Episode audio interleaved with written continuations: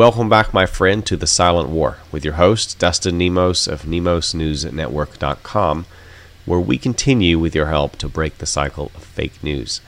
On this episode, nearly 100 food manufacturing or distribution centers in the U.S. alone have come under attack, been destroyed, or burnt down, often in the middle of the night under mysterious circumstances in just the last couple of months alone, we are facing an epidemic of attacks on our food chain. It looks as though someone wants to starve us to death or into submission. We also have Wuhan, the lab, once again behind monkeypox. Most likely, at least, they are connected to this virus, having isolated and probably, you know, done the usual enhancements, gain of function research, that sort of thing but there are more connections emerging between the Wuhan lab and monkeypox. And children who took the vaccine are coming in in the middle of summer with multiple overlapping sicknesses, almost as though they have no immune system. All of this and more coming up after a short word from our Patriot sponsors. Let's dive in. Do you love the aroma of a cup of delicious hot coffee to start your day? Mmm, nothing beats it. And with the Great Awakening coffee, you'll be ready to meet your day with passion. Our specialty is waking people up. And as soon as you taste our coffee, you'll know why.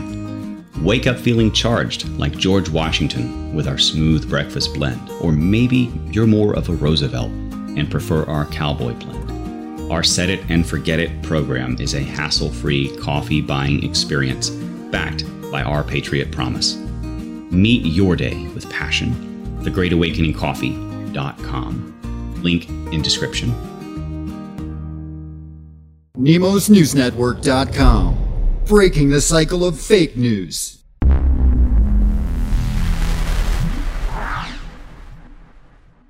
The Attorney General in Missouri is issuing subpoenas to seven school districts after they used student questionnaires to spy on the parents gathering data about the parents' political beliefs, income levels, racial identity, even sexual behaviors and mental health, looking for something that can be used against them, I'm sure.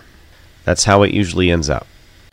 In Otero County, New Mexico, one county commission has bravely withheld certification of a primary election result. This could become a major precedent setting change in the battle for election integrity. After a bank freezes $178 million of bank depositor money, people planned a protest. In the normal world, that's how it goes. However, this particular situation happened in China, so the government turned off everyone's vaccine passports.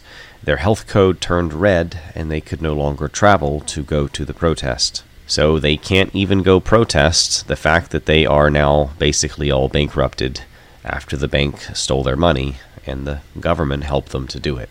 And if you think this is bad, wait until you see the government's new digital programmable money that they can turn off or force you to use in certain ways or not to use in other ways. I hope that you have a good social credit score. Bizarrely, the Democrats are now pretending that the Biden regime has given us a historic economic boom. I think I remember what a historic economic boom felt like under President Trump. However, what really happened was their policies, lockdowns, and pandemic forced many businesses to lay people off and to cut back. Then, when things reopened, companies began to rehire, and suddenly we have great job growth. It's that simple. They are ripping us off, they are scamming us, and tricking us with statistics. As the saying goes, there are lies, damned lies, and there are statistics, which are obviously worse than even damned lies, as the saying goes. Vaccinated children are being infected with up to three viruses at a time because the COVID measures have worn down their immune systems, including the masks, the lockdowns, the isolation, and especially the vaccines themselves, which, as we know, destroy your natural immunity. So, of course, now in adults we see the resurgence of cancers and long suppressed diseases and STDs like HIV, herpes, and the like. And in children, we see multiple overlapping concurrent illnesses at once where their immune system should have protected them, especially in summer. And yet, more evidence emerges that the Wuhan lab is also isolating monkeypox viruses, just like they did with coronavirus. And I'm not a betting guy, but I bet you there is a connection between this and the current so called outbreak. In Michigan, police will not even be responding to certain 911 calls because of the high gas prices. It looks like you might be on your own. And while the economy falls apart, everything is soaring in cost, especially that of gas and fuel and food, with food itself becoming quickly unavailable on store shelves or even in food pantries that hand out to the poor and needy. But don't worry, Joe Biden just signed $645 million to fight food shortages in South America, not the USA. And remember, foreign aid money is really stealing from the poor of the rich countries and giving to the rich in the poor countries. Very little of this foreign aid money ever makes it to the actual aid recipients. And yet another food processing plant is on fire, this time in Wisconsin. This emerging trend is a pattern of intentional sabotage of our food supply and our food distribution. Shortages are coming. They are going to try to starve us to death or to submission. Why else would someone be intentionally destroying our food supply?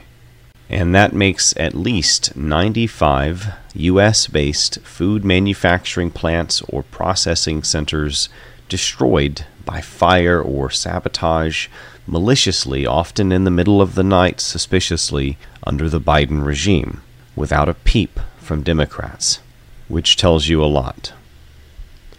I hope that you guys have found this to be of value. Um, if you did, please consider liking, sharing, subscribing, and we will see you guys on the next one. If you want to support us, uh, feel free to do so. You can shop with our Patriot sponsors like redpillliving.com or thegreatawakeningcoffee.com or thegreatawakeningbooks.com.